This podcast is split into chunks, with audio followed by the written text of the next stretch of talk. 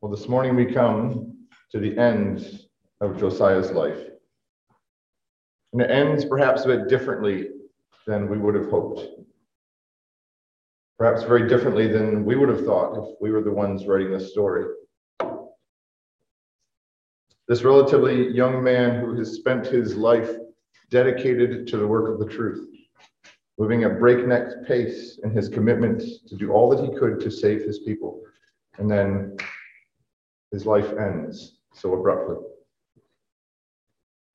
But the legacy that he left behind, brothers and sisters, and the impact that he had on his generation was more than enough from God's perspective. Because we have to remember that the stories in Scripture are not actually about the characters themselves. As much as we've talked this week about the great work that Josiah did in trying to reform the nation, really, this is a story all about God's work in the nation isn't it? And Josiah is merely a tool. Now, before we consider Josiah's decision at the end of his life to go out against Pharaoh Necho, there are a couple of things we have to keep in mind. Would you come with me just back to the king's account in 2 Kings 23? Because if there could be a more opposite epitaph to Jeroboam the son of Nebat, who made Israel to sin. We could hardly find one more opposite than this.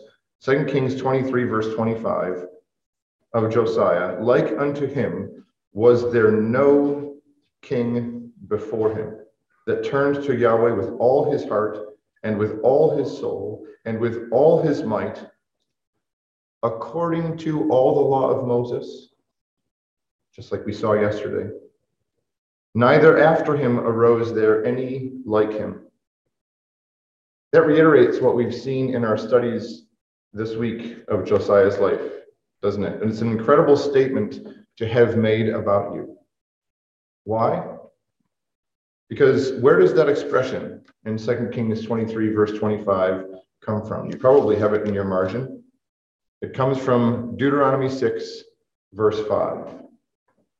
In fact, Josiah is the only person in Scripture of whom this first and greatest commandment, as the Lord would refer to it as, is used with all three of those things all his heart, all his soul, and all his might. When Josiah read it in the law, he did it.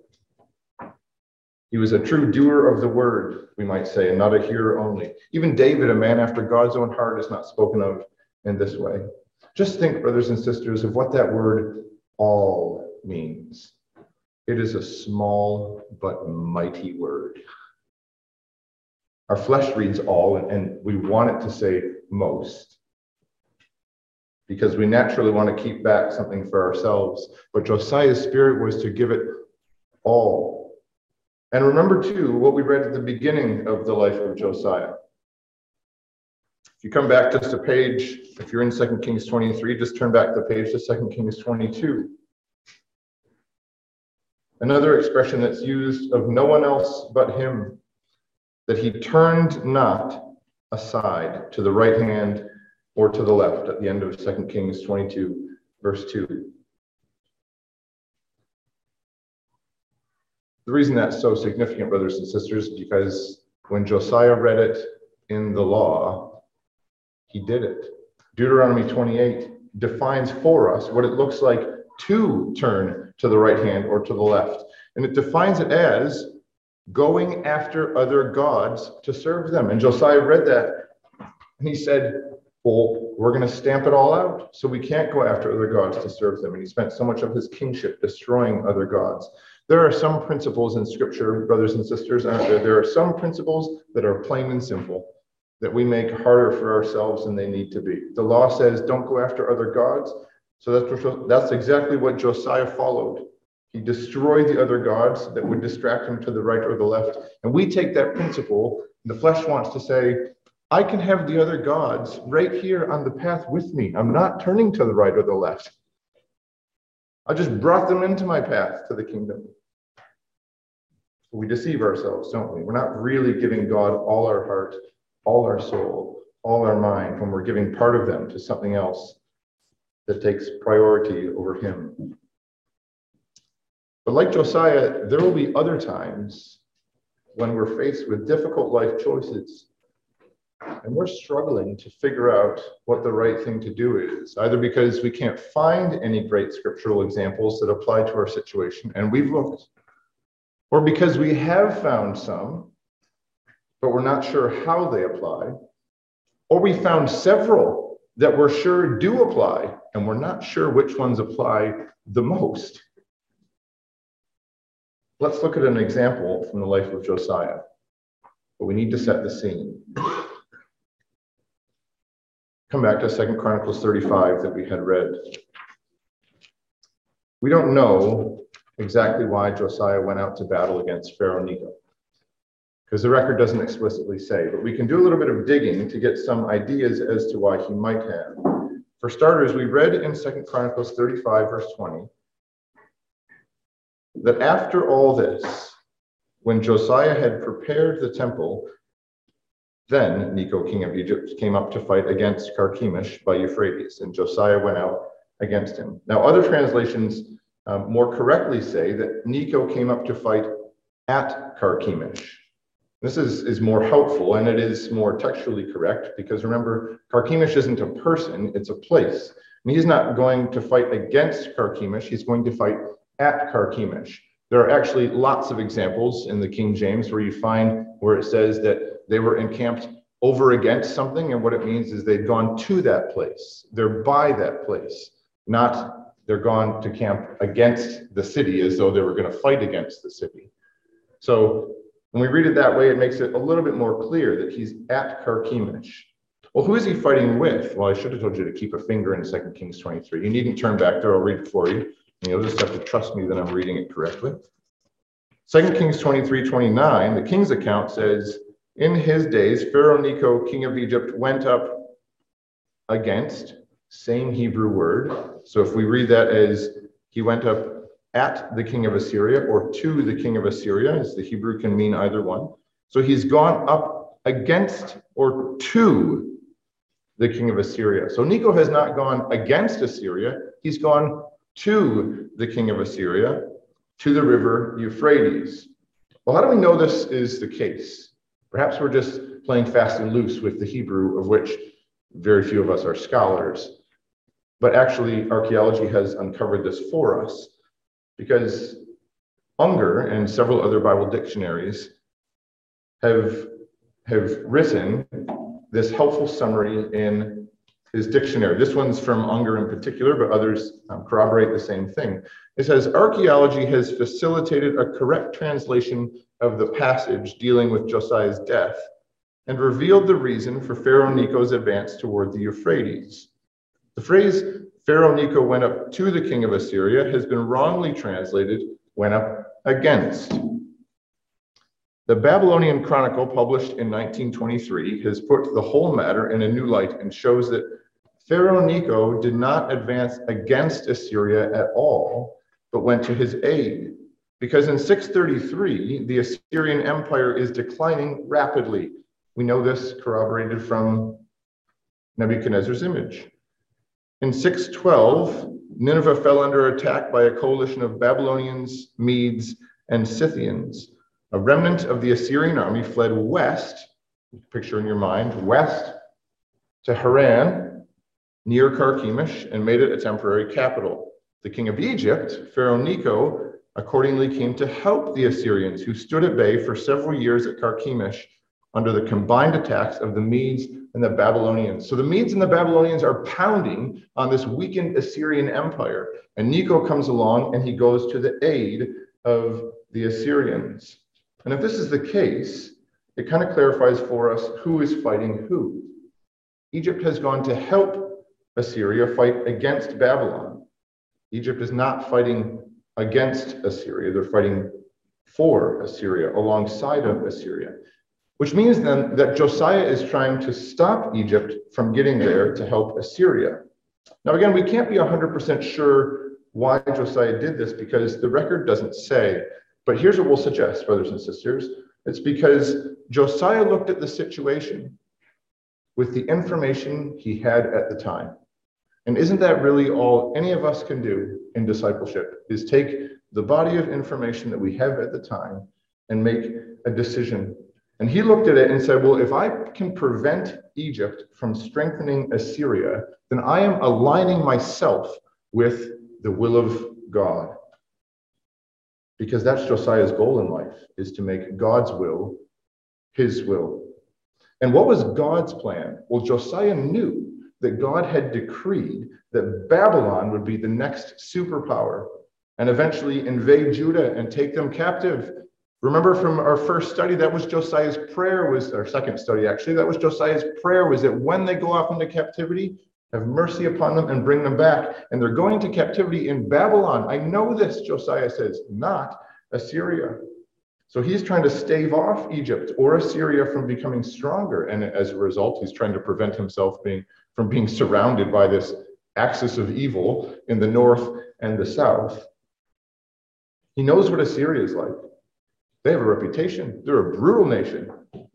They've already taken Israel captive.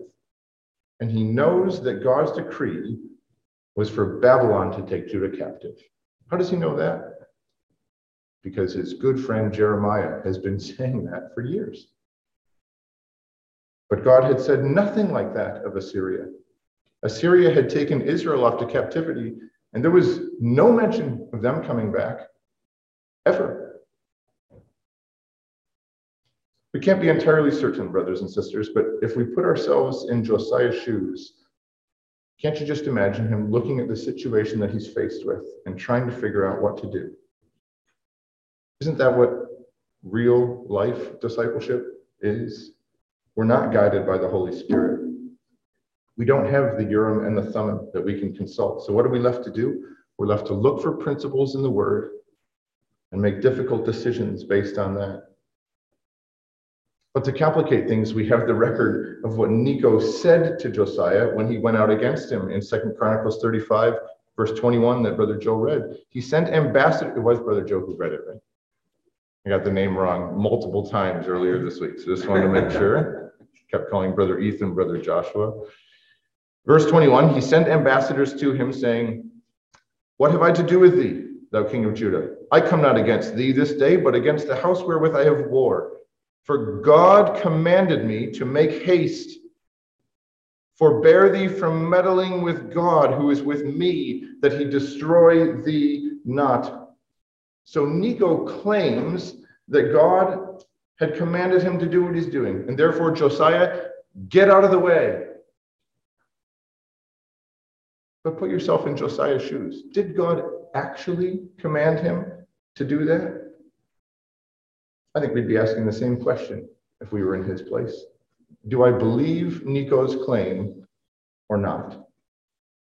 And this is where it gets tricky because you're left to look for examples and principles to guide you. You're left to look at people from ages gone by and figure out is there any direction I can take from what they experienced? And in Josiah's case, he probably came to the conclusion well, why would I believe Necho's claim that God spoke to him? He had so many examples from before him that told him to the contrary. When else in Judah's history did a faithful king go out into battle to fight against the enemies of Judah and disguise himself in battle because he was trying to save his nation. Isn't that exactly what Josiah has done? Isn't that exactly what Jehoshaphat did in Second Chronicles 28? And God was with him. Oh, yes, there were, there were things that Josiah or Jehoshaphat should have done differently. It was a bit foolish to think that by disguising yourself to look like the very king that your enemy is trying to defeat was a good idea. But, but the disguise part worked, at least for a time. So Josiah reaches back to that and said, well, let's let's take the wisdom we can from that and ignore the foolishness. I'm not dressing up as somebody somebody that I'm not, or he is, but he's looking at Jehoshaphat's example and says, let's take the good and, and maybe leave the mistake off that, Je- that Jehoshaphat made. Well, when else in Judah's history, brothers and sisters, had a Gentile king come against the land and claimed, God is with me, God spoke to me and told me to do this, so you should give yourself up. And, and if you want concrete proof that God is with me and not with you, King of Judah. Look what look what I've done to the other nations around you, that your God has enabled me to do. That's 2 Kings 18, isn't it? That's exactly what Rabshakeh had said to Josiah's great grandfather, Hezekiah. We can be sure he would have remembered that story. And perhaps he thought, Necho, this is not the first time in my family history where a Gentile king has lied about God appearing to them. But do you remember that, that somewhat obscure story that we looked at earlier this week in 1 Kings 13? when Josiah's birth was foretold. You remember, brothers and sisters, how after the altar was rent and the ashes poured out, Jeroboam says to Josiah, Come back with me. Come back to my house. And what does Josiah say? He says, You could give me half your kingdom and I wouldn't come back with you. Why? Because God has said that I should not eat bread or drink water. I should not even go back the same way that I came to this place. And so he leaves, goes back by a different way. And then a man of, oh, a different man, an old prophet comes. Do you remember that story from 1 Kings 13? An old prophet comes and he tells him a lie. He says, God has appeared to me and said that you should come back with me. So Josiah says, Well, this is this is an old prophet. I best get back to Bethel, where I've just been told I shouldn't stay and he believes the lie of the old prophet and he goes back. And what's the result? He dies at the mouth of a lion, the symbol of Assyria. Ooh, isn't that interesting, brothers and sisters? I think Josiah remembered that story very well because it's when his birth was prophesied. And he looks back at that and perhaps he thinks, there is no way there's no way I'm going to believe a lie like the man of God who came out of Judah did. Because look what happened to him. And here I am faced with the mouth of the Assyrian lion, spouting lies. I will not die at his hand. In fact, there was a consistent message that characterized so much of the words of the prophets who were contemporary with Josiah. You read through the books of Jeremiah and Zephaniah, and what is the message? Over and over and over again, it's about the fact that lies have overrun the nation. So much of Jeremiah's warnings to the people of his day were centered around this. No less than 35 times, Jeremiah warned against lying words, lying words, lying words, the prophets who speak falsely, the prophets who prophesy lies, Zephaniah 3 prophesied about a day in the future when finally the remnant of the people would not speak lies anymore or have a deceitful tongue in their mouth. That's the environment, brothers and sisters, that Josiah grew up in. Lying words everywhere. So, in Josiah's shoes, with that as your upbringing, what would be your main takeaway? Don't trust in lying words from those who deal in falsehood, not from people like Rabshakeh, not from people like the old prophet from Bethel, and not from people like Necho. He had no reason to believe that this Gentile king spoke the truth. You can understand then, brothers and sisters, why Josiah would hear Necho's claim that God had spoken to him and press on despite that. It wasn't because he was obstinate. It was because he looked at biblical examples and scriptural teaching and concluded that he was doing the right thing. Now, did he come to the wrong conclusion? Perhaps. But Necho's claim, from Josiah's perspective, couldn't be trusted. He didn't have the scriptural narrative. He, he didn't have verse 21, for verse 22 rather, to know that the divine perspective was he shouldn't have gone out. So he made a decision based on scriptural re- reasoning and the information he had at the time. Now, we're not trying to, to do all this to help us be gentle on Josiah, but perhaps, brothers and sisters, we do well to bear that in mind when, when looking at one another and the decisions that one another are making. There are times, as we said at the beginning, where we make principles in Scripture more complicated and difficult than they need to be. But there are other times when, when our brothers and sisters are just trying to work through difficult knobby questions, and they're using the information they have at the time. Maybe they've come to the wrong conclusion because you need to pass on some piece of information that they didn't have. But Josiah is doing the best he can with what he has. That's the difficult reality of life and the truth. The right way forward isn't always clear. Sometimes we have to look for scriptural examples. Sometimes we need someone else who can guide us. Yes, of course, Josiah should. There's no record of Josiah turning to God in prayer. That, that is glaringly absent from the record. But we know from experience, don't we, how especially difficult it is as we live long enough to be able to look back on decisions that we tried to make in faith in the past and realize that sometimes it was the right decision and sometimes it wasn't. Sometimes our choices, even the ones we thought were right and for the right reasons at the time, have seemed to bring about what now appears to be a bad result. But we have to remember that even in those moments, brothers and sisters, God is greater than any of those mistakes. And he can bring us out of even the worst circumstances, the most terrible consequences, because something else that is glaringly absent from this record is any condemnation of Josiah for this choice. There's not a hint of a word against him. We try to make the right decision and things seem to go wrong, when in reality, from God's perspective, they may not be going wrong at all. We might think, well, Josiah's decision cost him his life. You can't get much worse than that. He made a choice based on what he thought was the right thing to do, and he ended up dead. But that doesn't mean his death wasn't by the will of God. Because remember what Huldah said back in Second Chronicles 34, verse 25, that he would go to his grave in peace. But now, in these circumstances, at war with Necho, dying on a battlefield, this hardly looks like peace, brothers and sisters, in his death.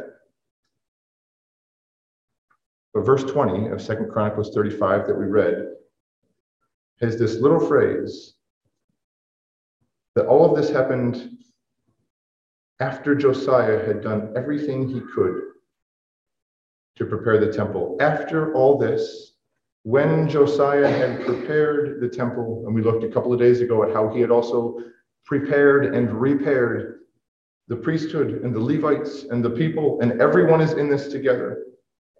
The house has been set in order, we might say. Josiah did die in peace. He had done all that he could, and God, in his wisdom, knew that. If we don't think this is peace, brothers and sisters, think about the horrors that are about to come upon his sons at the hand of Nebuchadnezzar and the captivity that ensued. Think about the horrors within the city while it's under siege only 23 years later when Josiah would have been an aged man in his 60s.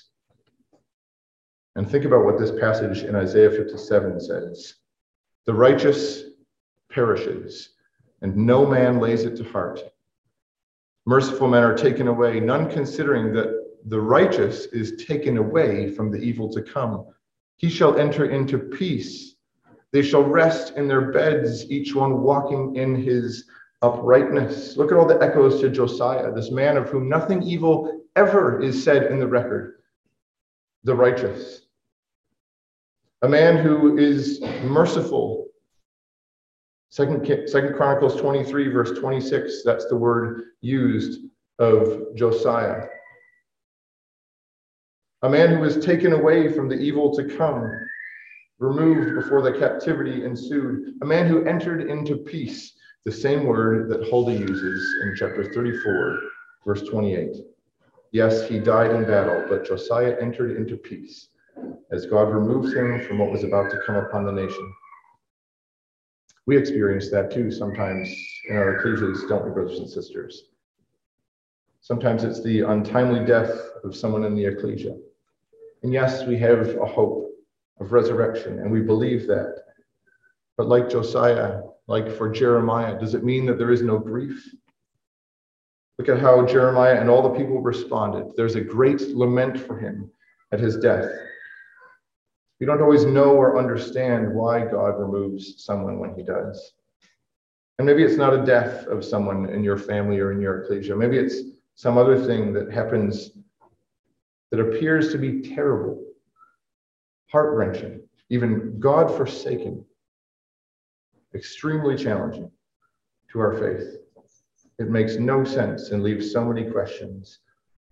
But in those moments, brothers and sisters, we have to remember that God sees the fabric so much more than we do. He sees the whole tapestry of our lives. He can see several steps down the road. What might look to us like a headline that morning that said, Judah's king dies tragically in battle, in reality might actually be the righteous is taken away from the evil to come and has entered into peace, resting in his grave. The setback we experience today, brothers and sisters, might be God's setup for victory and peace tomorrow. The current trouble that we face might be God laying the groundwork for greater things that He has in store for us. This doesn't give us all the answers when bad things happen in life, but it does give us the confidence and the reassurance in knowing that when we make decisions based on the right principles and we're trying to do what's right with all our heart, that God can steer the outcome if each step of the way we're walking by faith. And if it looks like all things are definitely not working together for good, then maybe it's because God is not finished working. He's teaching us his way, as the words of one of our hymns says. Through the darkness and the shadows, he's helping to make the pathway plain before us. Well, we talked earlier this week about how Josiah seems to have a lot of echoes in his life back to David.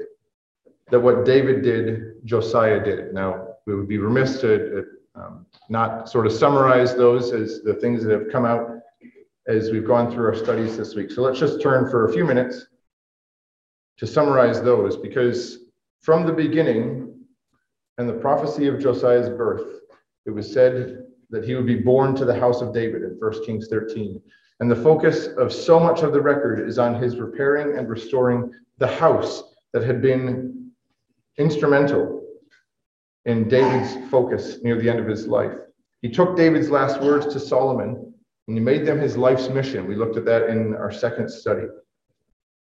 He walked in the ways of his father David. He sought after the God of David, his father, the record says. He specifically followed David's exact words in not wanting the ark to be a burden on the shoulders of the priests. He prepared the Passover. Sorry, he prepared the people to keep the Passover according to the writing of David, is how it puts it in Second Chronicles 35, verse 4. And he got the singers involved. Why? Because that was according to the commandment of David, Second Chronicles 35, verse 15. But what's also beautiful, brothers and sisters, is that Josiah's life is actually an echo not just to David's life, but to the lives of all of Judah's faithful kings.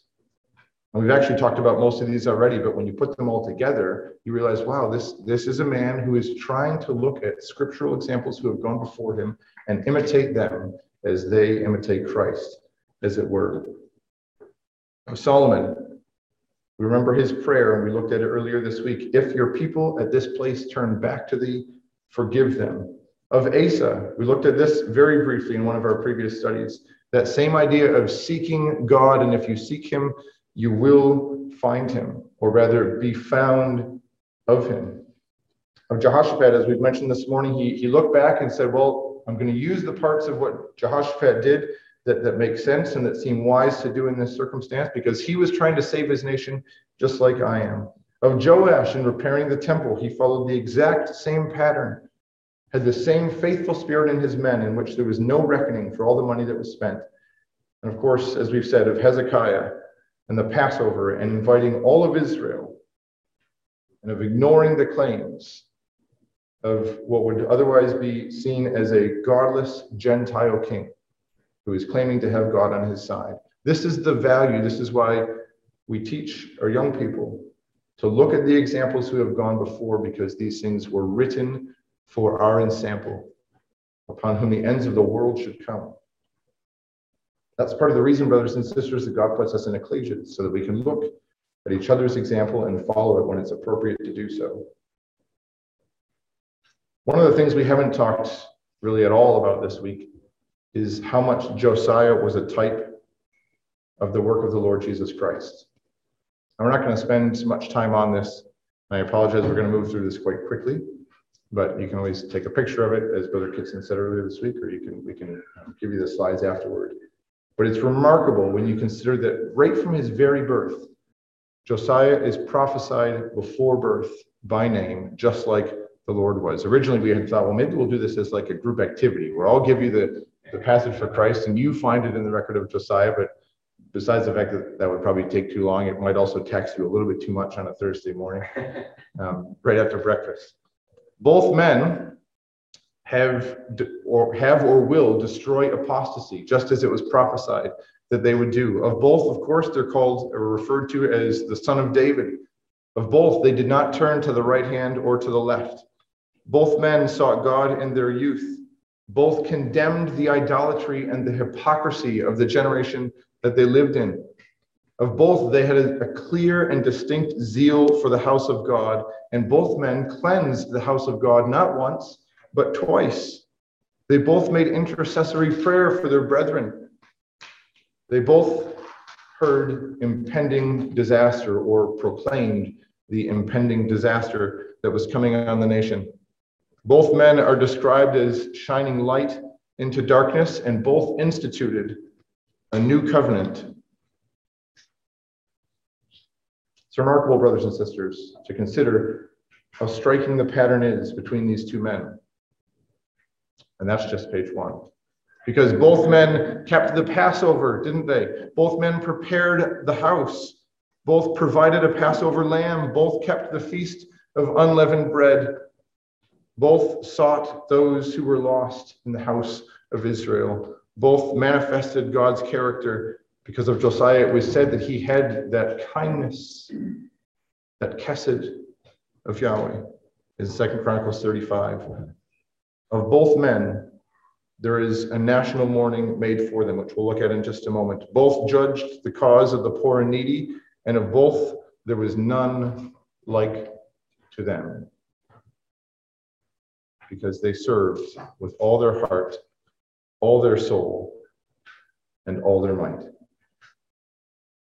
The legacy Josiah left is quite remarkable. No type of Christ is perfect, as we know, but this is a king of whom nothing bad is recorded that he did, a man who turned not to the right hand or to the left. Why? Because he had made one final turn in life, straight on to the kingdom. He turned to Yahweh with all his heart, all his soul, all his might. It's a beautiful, beautiful marriage when you put those two passages together. He turned to Yahweh in one passage, and in another, he turned not to the right hand or to the left because it was straight on to the kingdom. This is a king who was mourned so deeply by his people that Zechariah 12 tells us just how deep that was. If we come to Zechariah just for a moment, we saw this in our readings a couple of days ago. Zechariah 12, verse 10 is talking about the people mourning for Christ when he comes again. And of all the things it could compare it to in Scripture, it says it will be like the mourning at Hadad Rimmon in the valley of Megiddo, where Josiah died. That is a remarkable statement to make about him. The mourning of the Jews when they realized their fathers had what, what their fathers had done to Christ is compared to the great mourning for Josiah at his death. Why? Well, it could be lots of reasons, brothers and sisters, but this is it for the nation. Judah has seen its last faithful king on the throne. Josiah has died, and the judgment that Huldah spoke of was on its way, marching towards the people with unstoppable force. They now had nothing to rely on except their own personal conviction Josiah got them headed in the right direction. He gave them the tools that they needed and the knowledge, but at the end of the day, it comes down to an individual choice that the people made. What did the people do after Josiah's example was no longer in front of them? Well, eventually, many of them turned to the right hand or to the left, didn't they? That's the choice we have before us, brothers and sisters. Was Josiah's end a failure? Did his reign end on a sour note? It's impossible to capture in one slide what the legacy of this great king of Judah was, what the lasting impacts were of all of his efforts. But we're going to try. Because Josiah's life and his death inspired generations after him to remain faithful to Yahweh in Babylon and beyond. Just look at all the people and the families who were positively impacted by Josiah's reforms, either directly or indirectly. Prophets like Jeremiah and Zephaniah, Zechariah, Haggai, Ezekiel, Daniel, and his three friends, Hananiah, Mishael, and Azariah. Gentile kings like Nebuchadnezzar, Darius, and Cyrus. Those who came after, Ezra and Nehemiah, Zerubbabel and Jeshua and their brethren, Esther and Mordecai, Baruch Gedaliah, Ebed Melech, the family of the Rechabites, the Nethinim, the Magi at Christ's birth. Faith did not die with the end of the monarchy, and that's because Josiah had revived it in the nation. He had hoped that he could push the nation in the right direction and convict enough people to do the right thing and go off to Babylon as God had instructed. Listen to the words of Yahweh.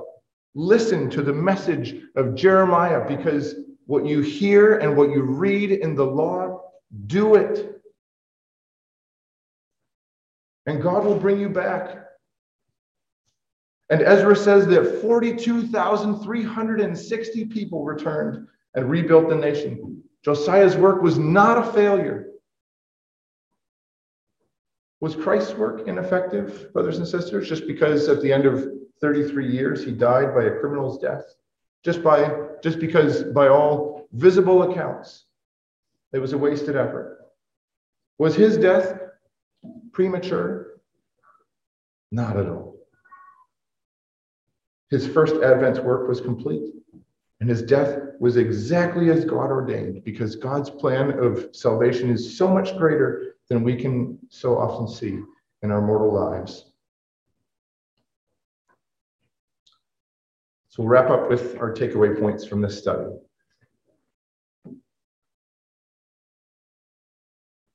We can't turn with most, brothers and sisters. We can't turn with the majority. All, it's a small and mighty word. Christ says we cannot serve two masters. Try as we might, it's, it's not possible. We turn with all our hearts so that we don't turn to the right hand or to the left. We have to search the scriptures. Why? Because that's what we need to resort to in the difficult decisions. That's what we need to have at, at the front of our minds when, when the young people, when the children come to us and say, Why? What do I do? How do I go forward? We have to be able to, to call on the scriptures for that wisdom. And even in the times, brothers and sisters, where we look around and say, I don't know the why, we have to continue to trust that God sees the greater fabric. To go forward, as Brother Kitson said, because we may never know the effects of our efforts to save other people. But we can be sure that if we have any hope of impacting them, it starts with a personal conviction. It starts with our own commitment to making God's will our will before we can inspire others to do the same. Let's grab onto that spirit of commitment, brothers and sisters. This, this man who was a shadow of his Lord to come, and make that spirit of commitment our own. Committed to the word that what we hear will do, what we read will act on. Committed to doing what's right, regardless of what's happening around us in our circumstances, regardless of what our lineage and our heritage might be, because our heart is turned to God and away from all else. Committed to saving one another, each brother and sister in the ecclesia that we all go back to later this week. Because no matter what the result of our efforts in the truth might appear to be at present, one thing is sure, brothers and sisters your labor is not and is never in vain when it's in the Lord.